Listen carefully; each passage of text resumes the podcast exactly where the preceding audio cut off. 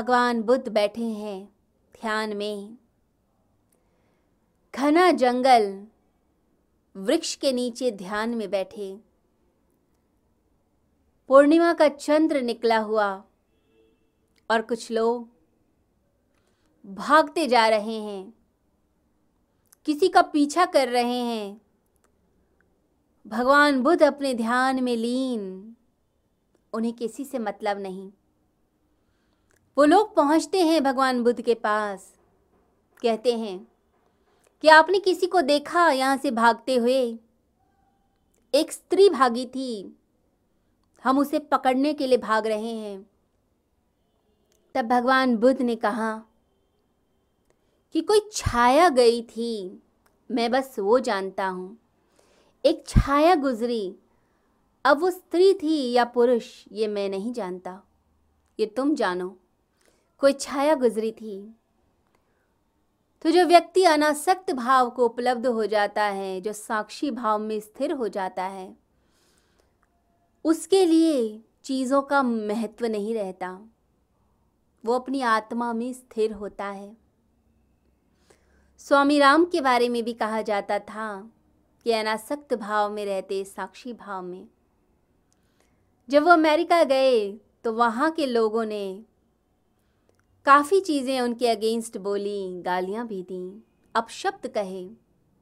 परंतु स्वामी राम हँसते रहे, मुस्कुराते रहे और वापस जब अपने मित्रों के पास आए तो कहने लगे, आज राम को बहुत गालियाँ पड़ी, बहुत सुनना पड़ा उसे।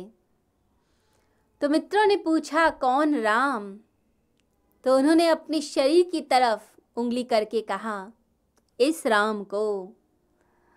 तो मित्र बोले कि आप स्पष्ट क्यों नहीं कहते कि आपको बोला गया है?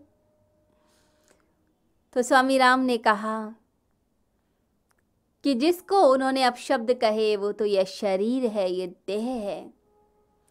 मैं तो इस शरीर को देख रहा था और जो बोल रहे थे लोग, उनको देख रहा था। मैं आत्म तत्व हूँ मैं अपनी आत्मा में स्थित हूँ और आत्मा तक न सुख पहुँचता है, न दुख।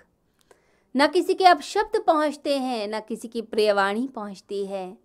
आत्मा तो साक्षी भाव में रहता है। तो भगवान श्री कृष्ण भी यही चीज़ समझा रहे हैं अर्जुन को कि अर्जुन, तू अनासक्त भाव में आ जा।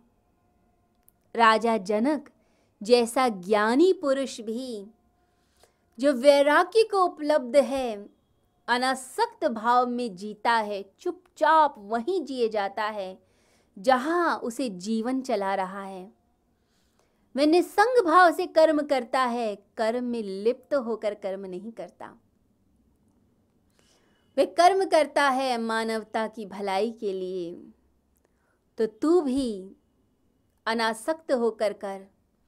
राजा जनक का जो सूत्र है, वह है अनासक्ति योग। तो तू भी उसको साध। तीन चीज़ें याद रखनी चाहिए। एक, जो अट्रैक्शन और रिपल्शन का केंद्र है, वो वस्तु, जिससे आप अट्रैक्ट और रिपेल होते हैं। दूसरी चीज़ ध्यान रखिए, आप स्वयं, आपका शरीर, जो आकर्षित हो रहा है या दूर भागना चाह रहा है। और तीसरी चीज़ है आपकी आत्मा, यानी जो देख रही है इन दोनों चीज़ों को, कि क्या चीज़ सामने रखी है, सुंदर गुलाब का फूल है, जिसकी तरफ़ आपका शरीर अट्रैक्ट हो रहा है, इंद्रियाँ उसकी तरफ़ जाना चाहती हैं, मन जाना चाहता है, जो आत्मा है, वो साक्षी भाव से उसको देख रही है। तो भगवान श्री कृष्ण कहते हैं कि तू बस इसी में प्रतिष्ठित हो जा। बस यही है वो बिंदु जिस पे तुझे स्थिर रह जाना चाहिए। क्योंकि इसी में तेरा मंगल है और लोक मंगल भी है। तेरा मंगल है क्योंकि तू सुख और दुख दोनों के पार चला जाएगा। जब पसंद की चीज़ मिलती है तो बड़ा सुख मिलता है। और जब पसंद की चीज़ नहीं मिलती कितना दुख होता है। जब मित्र आता है तो खुशी होती है, और शत्रु आता है तो दुख मिलता है। जब अनासक्त हो जाओगे तो ना कोई मित्र, ना कोई शत्रु, आप सभी के पार चले जाओगे, परम आनंद में प्रवेश कर जाओगे। तो इसमें तेरा मंगल है, और साथ ही साथ लोक मंगल भी है। अब लोक मंगल कैसे? जो व्यक्ति जैसा होता है, वैसी ही वाइब्रेशंस देता है संसार को। यदि आप आनंद से भरे हैं तो आनंद बांटेंगे। आज खुश हैं तो चेहरे पर मुस्कान दिखेगी, खुशी दिखेगी। यदि व्यक्ति आनंद से भरता है तो पूरे संसार में खुशियाँ बांटना चाहता है। तो आप आनंद से भरे होंगे तो लोक मंगल ही यही है कि आनंद को बिखेरते हैं।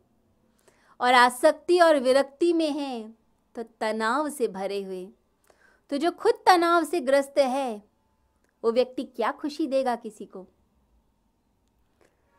आप घर में तनाव से चलते हैं तो क्या होता है?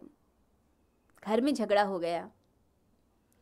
अब घर का झगड़ा आपके चेहरे पर दिख ही जाता है। आप कितना भी छुपाएँ, ऑफ़िस में लोग पहचान जाएँगे। कि आज कुछ तो गड़बड़ है, मूड खराब लग रहा है। आप छुपाना भी चाहें तो भी दूसरे लोगों को पता चल जाता है। आपके मित्रों को, आपके कोलीग्स को, वो बता देंगे आज पत्नी से झगड़ा करके आया है, या कोई बात हुई है। तो तनाव दिख जाता है, तरंगे पता चलती हैं। और आप छोटी सी बात पर इरिटेट हो जाएँगे और किसी को कुछ भी कहने लग जाएँगे। बात थी घर की, परंतु वो गुस्सा निकल जाता है पियोन पर, नीचे के जो लोग हैं। फिर वो भी अपना गुस्सा आगे निकालता है, ऑफ़िस की फाइलें पटकता है। फिर वो गुस्सा फिर आगे जाता है, ऐसे ही तरंगे बढ़ती जाती हैं। पति ने गुस्सा किया पत्नी पर। अब पत्नी गुस्सा किस पर निकाले? नौकरों पर निकाल देती है बच्चों पर। बच्चा भी गुड़िया पटक कर फेंक देता है तो गुस्सा बढ़ता ही जाता है। एक तरंग आप उठाते हैं प्रेम की, वो तरंग प्रेम की फैलती है। एक तरंग क्रोध की उठाते हैं, वो तरंग फैलने लग जाती है।